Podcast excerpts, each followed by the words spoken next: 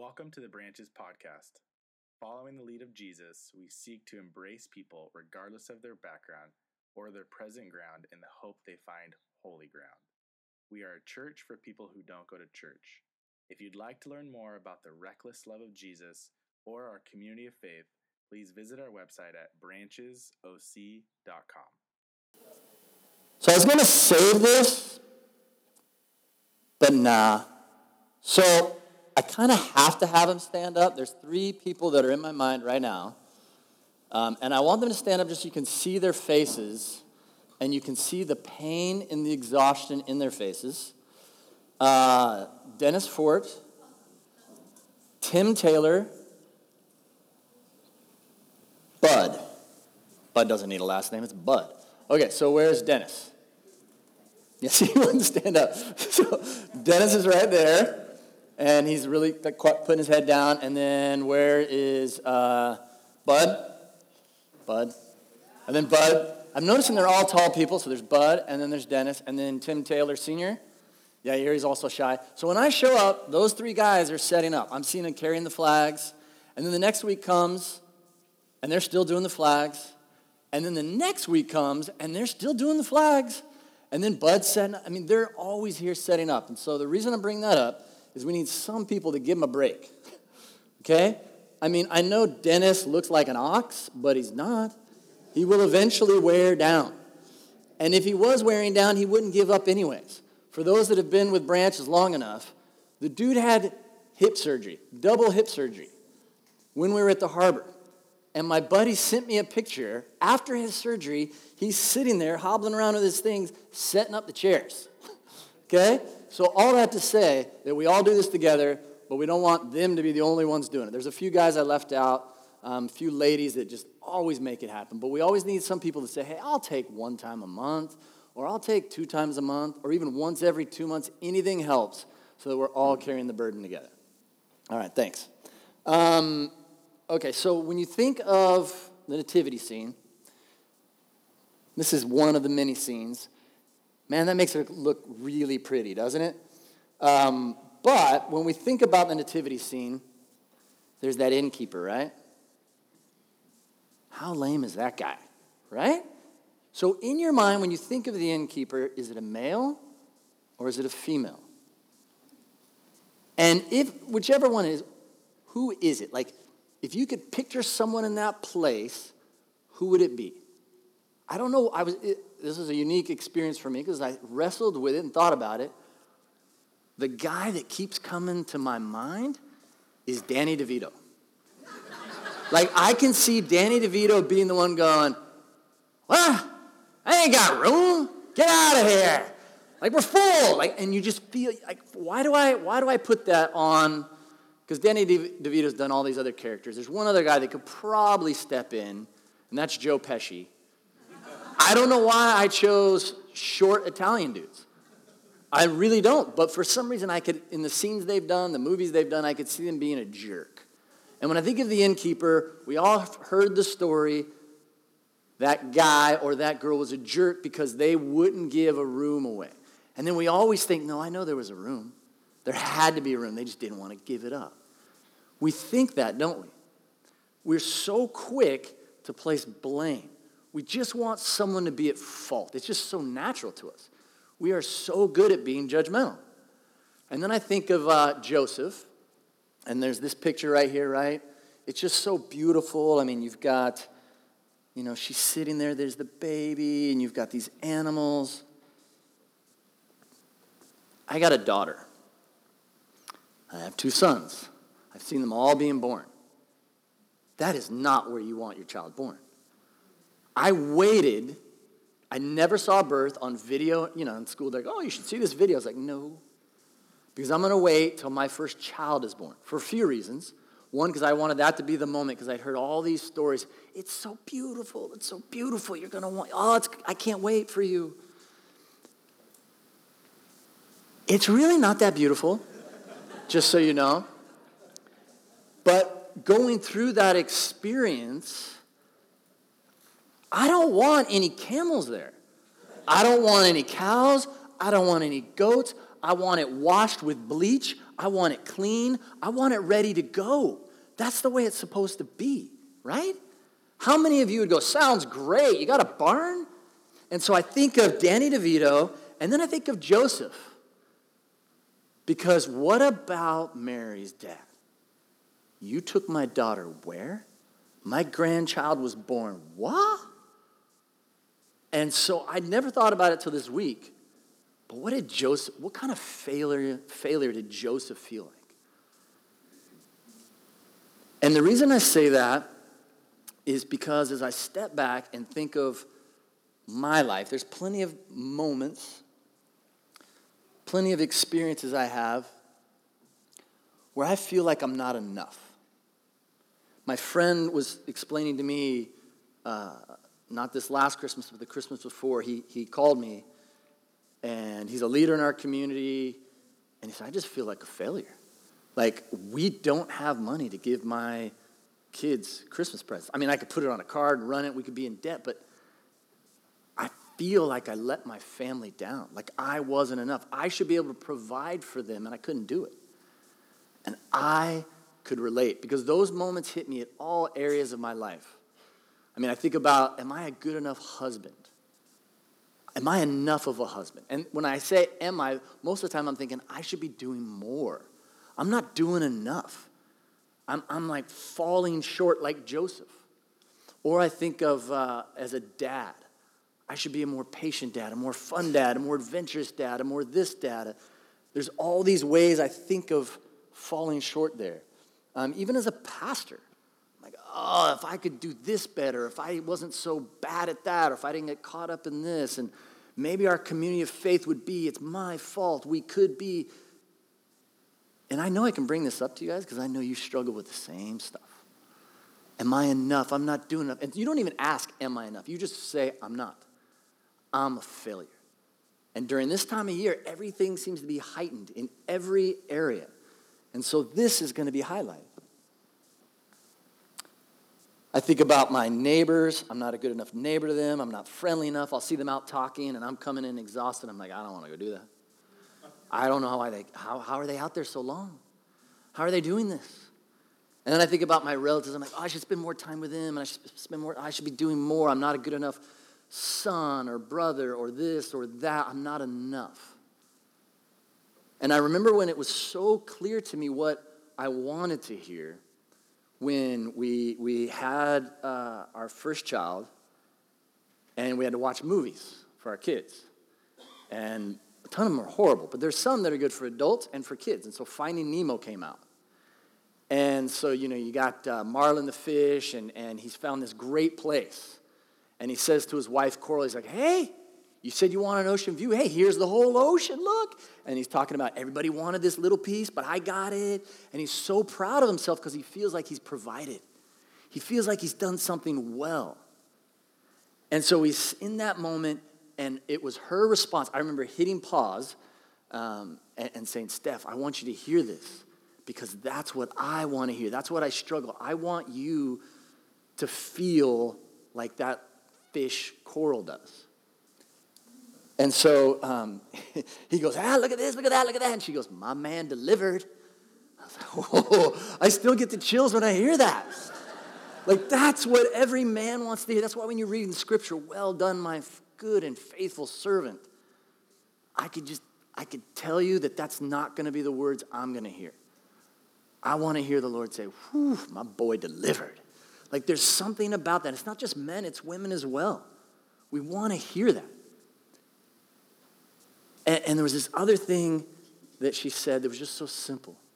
You done good. You done good. And when we see this nativity story, it just seems to be filled with all these examples of failure. And I think the reason that is, is because we love to do that. We not only want to tell others they've fallen short, but the reason we want to do that is because we feel we've fallen short. We feel we're not enough. And I don't know why it isn't so hard. Why is it not a pattern that we're always talking to each other and building each other up? Because it's not what we do. In fact, when someone does it, we're like, whoa, that was weird. Guess what they said to me? That should be the norm.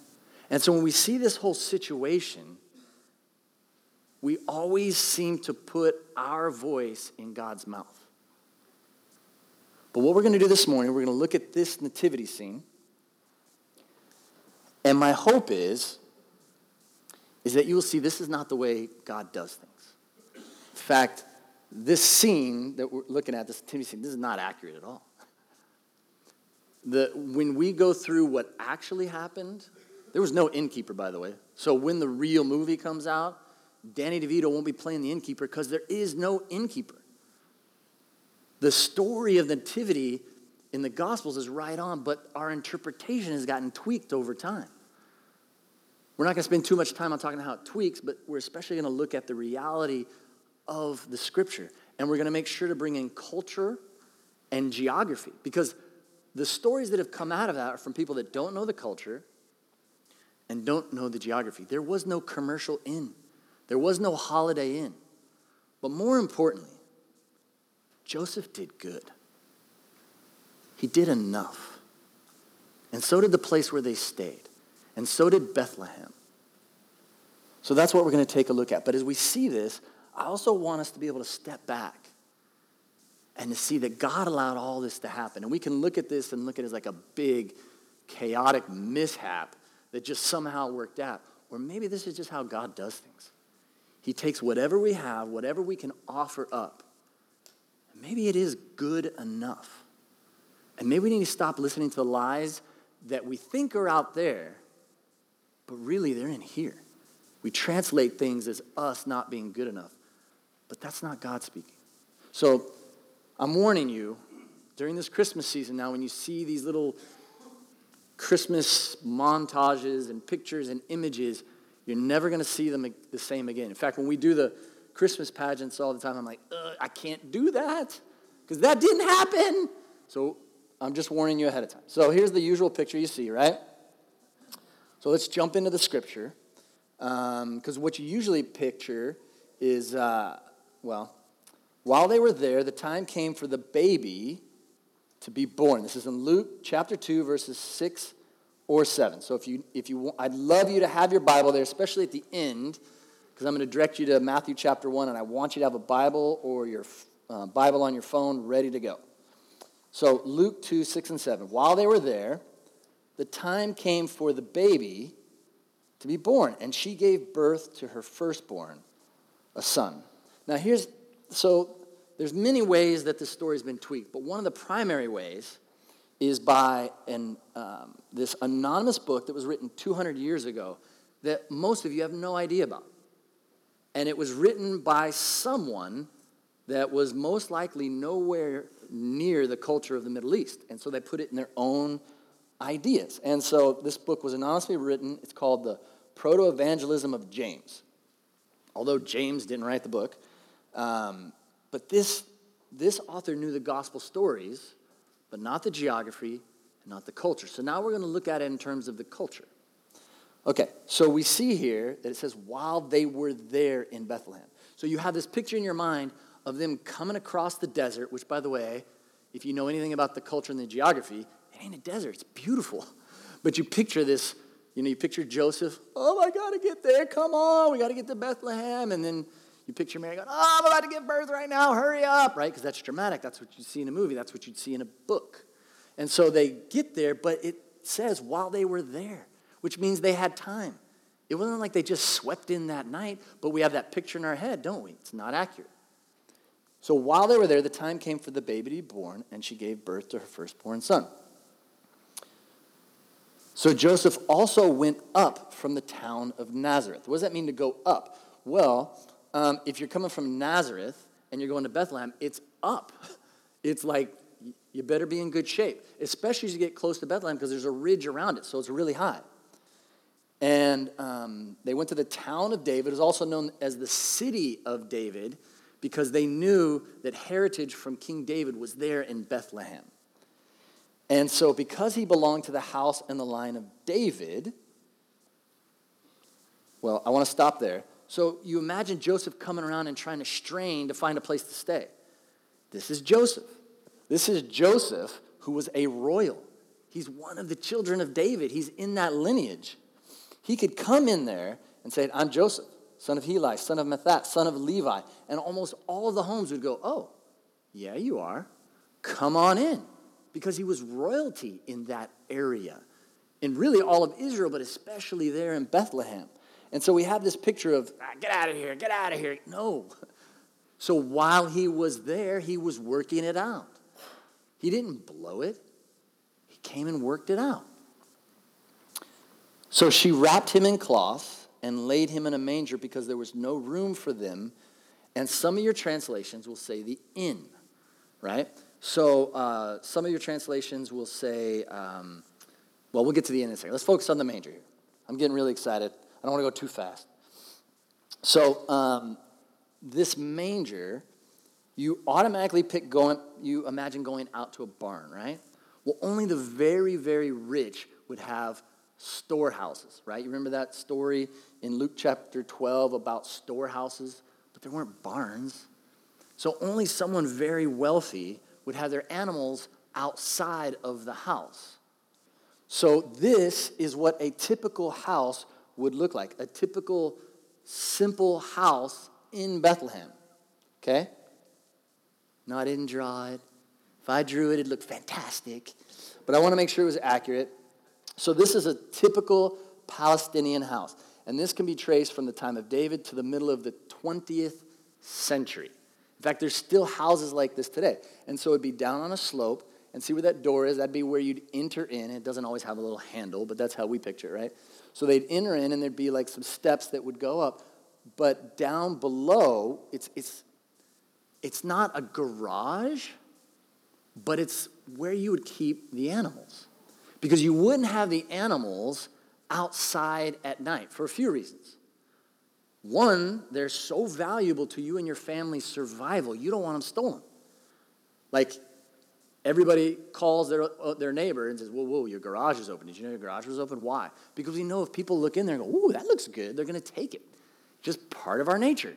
And so they bring the animals in at night, but also they bring the animals in at night, have them down low, down there, because that will keep the house warm at night, because you've got these animals in there. But they're down there, like in the garage, so to speak. They don't use that term because they don't have cars, but for us, that's what it would look like.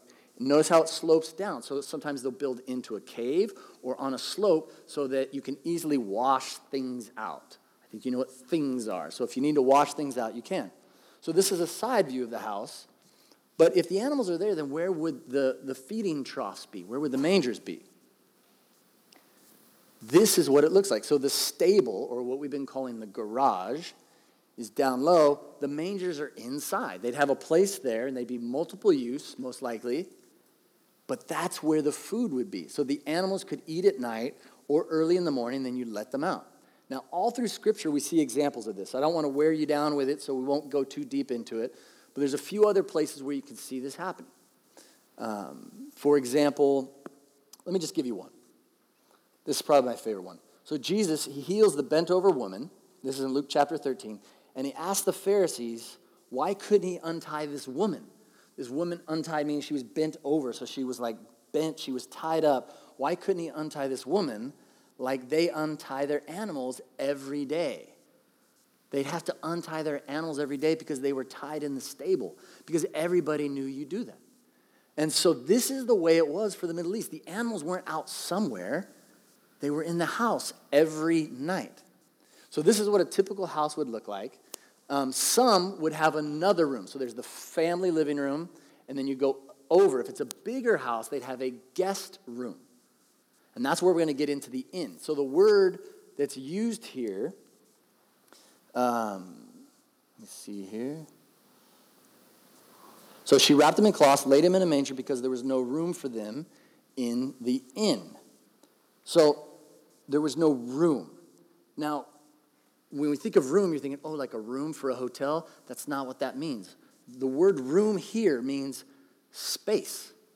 So, for example, uh, if my wife brought home a big old thing of pickles, I'd say, ooh, there's no room in the fridge for that. There's no topos for that in there.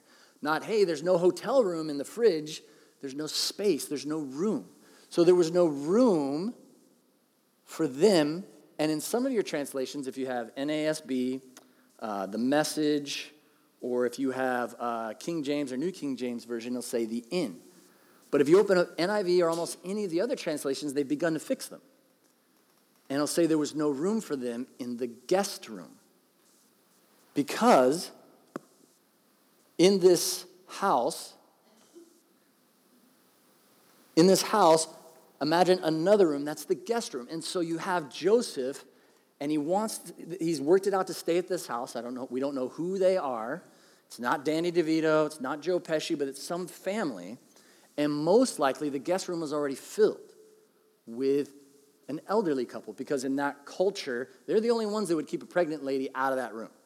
Someone that really needed that because they couldn't function otherwise. And so they gave whatever they had. Let that sink in for a second. This family, they didn't say no. They just said, well, we have this. And so most likely they cleaned all the animals out, they cleaned everything, and they made it available like, hey, we've got room in the garage. And that doesn't sound so weird in this culture because they gave whatever they had and it was enough. Joseph had time, he could have taken some other offers, but he took this one. So it was enough. And so when we look at this picture, it just seems so much more beautiful, doesn't it? Of this family, whoever they may be, maybe they have kids, and they said, you know what, come stay with us. We're going to take our most valuable possessions, our animals, and we're going to move them outside at risk of being stolen so that you can have this. And then the time came, and they gave birth. And she gave birth to her firstborn, a son. She wrapped him in cloths and placed him in a manger because there was no guest room available for them. So, as we look at this, the question we have to ask is so what? What does that have to do with us? What does, okay, that's great. Now I know that it wasn't in a barn outside. It's a good thing because it's too cold out there. I know what the desert is like. That makes a lot more sense. But why does this matter? Because when we've looked at this story, probably you've looked at it the way I have. What the heck was the innkeeper thinking? How dare you? Or Joseph, way to blow it, bro. Come on. Like, this is your wife. This is your child. Why couldn't you do it right? And maybe in the back of your mind, you step back and you're like, really? Is God going to make them all suffer just to prove a point? But it doesn't sound, if you know the culture and know the geography, it doesn't sound like they were suffering. This is a beautiful picture of Bethlehem coming together and saying, We're going to take care of you. As we're going to look at next week, the shepherds show up. And we're going to talk specifically about who the shepherds are. But if the shepherds arrived and they saw that Mary and Joseph weren't being cared for, because they do come, they would have, they would have spoken up right away, because this is how the Middle East does it. The Middle East does it right. You could show up in the Middle East and go, I don't have a place to stay. And someone's going to say, hey, let me hook you up. That's just how they do. We don't do that here in the United States, do we? uh, I know, mom, I know you want to stay with me, but maybe we should get you a hotel. You know what I mean? That doesn't happen in the Middle East. The shepherds would have shown up, and if it was not a healthy situation, this is what they would have done. You know what? Come stay with us. Our wives, they'll get it done. Come on. This is a bad situation. But they didn't. They showed up, they celebrated, and they didn't have to offer because it was good. It was good enough. we see what we want to see. We see what we want to see not only in this nativity story, but we see what we want to see in ourselves and each other. We need to step back and stop being disappointed. Stop being disappointed in others. They're not doing things the way you would do it. I didn't know if I really wanted to share this story, but let me see here. I think it may fit. Hopefully, it doesn't distract you too much. But we have this element where everybody else is doing things wrong because they wouldn't do it the way we would, right? Like, I remember when I was wrestling with naming our children. I'm like, oh, we call him this, we call him that. And it's a great, amazing story for each child. But you just know that people are going to hassle you, don't you? Whatever name you choose, they're going to hassle you. Whatever house you choose to go to, whatever city, whatever job, someone's going to have an opinion about it. So my friends, let me see if they're here. They come to branches fairly often because I may bring them up here. No, they're not here, unfortunately, because they would tell the story and it's better. So this girl is hilarious. So is the husband. They made this decision. They said, we're just going to tell him the name of our boy is this. And then they would blame it on each other, saying, oh, it's part of his, it's a family name. His uncle's name this. Or if he was sharing the story, he'd say, oh, it's my wife, it's her uncle's name. So they went around, what's the name of the child going to be? And she would get all, she'd pull out tears. His name is going to be Penis. And they'd, they'd stop. What? Penis? Yes. We're so excited. And you could see everybody's eyes, and they just kept rolling with it for like nine months and told everybody that. Because they said, look, they're going to hassle us no matter what we call our son. So we're just going to throw that out there because they knew that was human nature. Now, hopefully, I didn't take you too far off, off the track here. But I think that's a great illustration because we all know that's what goes down, doesn't it? We all can look at situations in other people's lives, the choices they make, and go, Really? You're an idiot. You should have done it this way. Why didn't you just name him Jim? A nice, strong name like Jim. Or how about George? Boogie, really? Is that really your name? And it's not just names, it's all kinds of things. Why would you work at that place? Why would you marry that person? Why would you let your kids do this? But here's the thing it's not just about when, when we do that to others, as any therapist will tell you, that's because you're saying that same thing to yourself about everything. And as I was looking at this season and I was wrestling with who Joseph was and, and looking at this truth and thinking about all the time that I would think of Danny DeVito playing this character of being a bad dude, I realized that's just me always trying to bring someone else down so that I can bring myself up because I don't feel like I'm enough. Like I'm not doing enough. I don't provide enough. I'm not this enough. I'm not that enough. And then you can look at this situation and just realize that these people just gave what they had and God turned it into something beautiful. Because that nativity scene that we saw earlier, it's pretty. It ain't real, but it's pretty. In fact, I'm 99% sure Jesus wasn't glowing. I think he was a baby, a human baby, God made into flesh. John 1:14 says that God came and dwelt among us in the flesh. Or as the message says, God moved into the neighborhood. And when you think of God moving into the neighborhood, so to speak, isn't it much more beautiful to see all these people rallying around? Hey, you stay with me. Hey, the stable's open. Stay in the stable. We'll clean it out. Joseph wasn't in there either. You know that, right? Like, that doesn't go down. the men knew, just get out of the way. And so, in that culture, everyone knew Joseph wouldn't be there. But women in the, in the community would come and help and clean and all be there to help.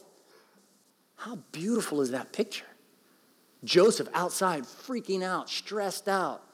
Oh my God, what's going to happen? How's this going to go? And then he's hopeful. And the other men around him with their arms on his shoulder. That's the picture. God takes this mess and he makes it into something beautiful because all we had to do was give what we have and it's enough. That's how God has always been. And this time of year, when we think of the nativity scene and we hear the songs, I hope you have a new picture in your head.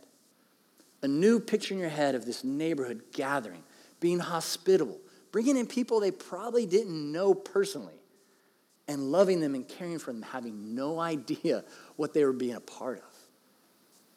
Being a part of the bringing in the Messiah, the Son of God, who would be who is great news to all people. This is what God's always done. And I want to close with this. If we look at the family tree of Jesus, like his heritage or his 23andMe, so to speak, if you were to do that test for Jesus, Matthew writes about it. So if you have your Bible, I want you to see it. Don't worry, I'm not going to take you verse by verse through the genealogy. It even puts me to sleep reading it. but there's such depth in there. So, Matthew chapter 1, open it up. And in that chapter, it'll give you the whole family tree of Jesus. Well, not the whole, that's a, that's a discussion for later. In fact, we've done that before, but the highlights. And so, Matthew, Matthew and Luke, as we talked about, are the two places where the birth stories are. And Matthew is a Jewish man writing to a Jewish culture. And so there's a few rules about Jewish genealogies. You put your best foot forward. You put all the big names. Ooh, you're related to George Washington. Ooh, you're related to something Mason. You, oh, you, whoa, whoa, look at your history. It goes all the way back to Martin Luther King. Everybody loves to have this great heritage. Well, in Jewish culture, it's, that's what it's all about.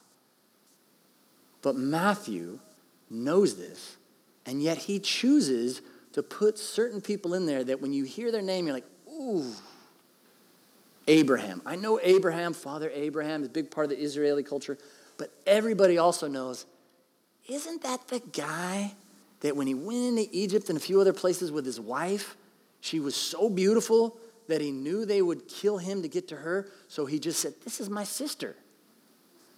And then the people in charge would, well, then she's going to be one of my wives. And Abraham would say, Sounds good. What a loser. Right? Is that the guy that's in the family tree of Jesus? And then what about David? David, of course, he's a big name, he's a big hitter. If you knew you were related to King David, sounds pretty cool. But he's also the guy that was an adulterer and a murderer. And then this is something you never do in a family tree. There's four women in there. A Jewish man would never put women in a genealogy because you just don't do it. But he does. And the women he chooses, he chooses Rahab, prostitute. He chooses Bathsheba, who had the affair with David. He chooses Ruth, who's a foreigner. You just don't do that. You don't, it was like one of the primary guidelines for the Jewish people do not marry foreigners. But Ruth's in there. So you've got these people what is the message that Matthew's trying to get across? Because here's this family tree with all these knots and these cracks and these twisted branches. God takes whatever we have. Because David was a good man, but he did some dumb things. Abraham was a good man, but he made some dumb decisions. Rahab was a good woman that made some poor decisions. Bathsheba, she's a human, she's a woman. But she made some bad decisions too. You look at this whole situation, and yet God, this is the family tree that He chose. God chose this. Because God takes whatever we have, and when you offer it up to Him, He makes something beautiful out of it. However weak and wayward we may be individually or as humans, God's will will be done. He works in us and through us despite all of these knots and the splits in the tree. It's a testament to who He is. We don't have to be afraid of not being enough because He is. That's our hope. He is the light of the world.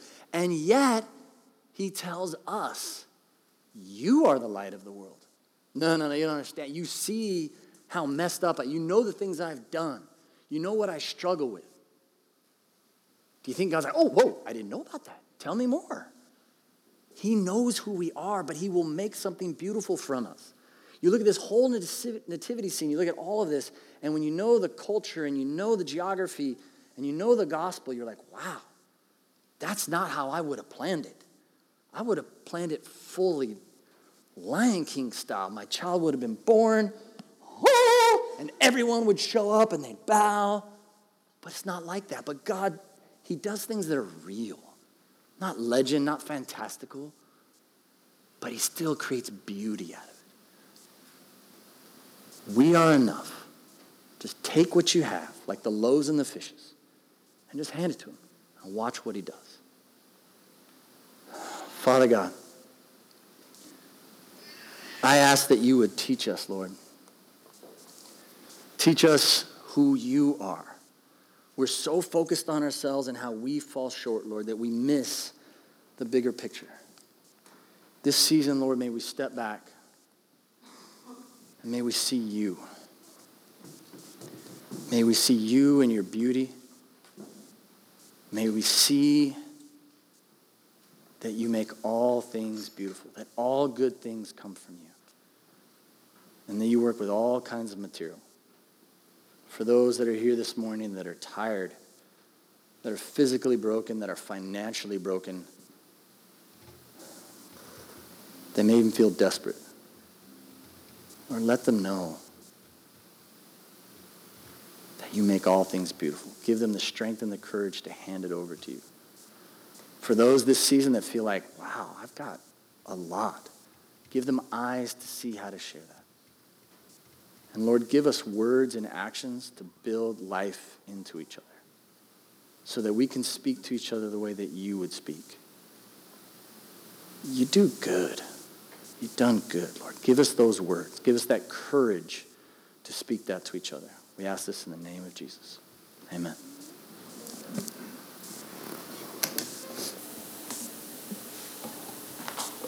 Okay. That song uh, is pretty awesome. Um, it's great to be reassured of a, the good Father we have. Um, closing the message is one of those brain wrecking things for me. Um, Boog never seems to take the same direction I would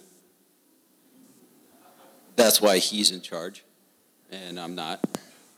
So you're you should be thankful for that and more evidence of what a good father you have. Um, he's right. He can get up here and share about how like oh, I struggled here. I, I I don't feel good enough. I don't feel like I'm providing enough or or working hard enough. And that we do see eye to eye on. I, I struggle with that. I, I see shortcomings every day and, uh, and a lot of things that I do. So it's good to hear that those bases are covered, um, that things aren't always what we see. You know, there's someone bigger, better, and thankfully in control that uh, looks past those things and desires the best for us. Um, I was looking at the genealogy and I was like, yeah, you're like, there's all these messed up people in it. And then, like, that's just a small chunk of a larger book of heroes that are consistently flawed. They're a wreck. The things, the way they try to pull off the right thing, like while their intentions are good, they screw it up and then God fixes it. Here's something really countercultural to a Middle Eastern or Western culture. There are two guys in the Bible that, other than Jesus, nothing wrong is said about them Joseph, Daniel. And Joseph is like a picture of Jesus. And Daniel's just an all around good guy. But the countercultural thing is there's a few women in the Bible that nothing is said like of their shortcomings. There's a woman who takes charge during a battle because a guy won't step up and do his job. Nothing is said about her other than she did the right thing. Ruth did the right thing. Esther did the right thing. And that's pretty awesome in a Middle Eastern book to highlight female heroes. So, congratulations, ladies. You, uh, you got it better than we do. Um, so, to wrap this up, try to see more of Jesus and less of you. Um, I'm trying to work on that, especially during Christmas. It, uh, I allow things to get cluttered and allow things like busyness to, and, and things that I don't like that try to interject themselves into Christmas. There's a lot of things that try to put themselves into Christmas that don't belong there. Um, so focus on Jesus. Focus on Him coming to rescue us from all our bad choices and all our mistakes. Um, I'm going to pray us out, and then uh, you're going to go get your kids. Father, thank you for the space and uh, the time that we have to learn about you and to reflect on how our lives are going and where you want us to get to. I ask you to bless these people, keep them healthy and safe through this season, and uh, keep us focused on Jesus. In Jesus' name, amen.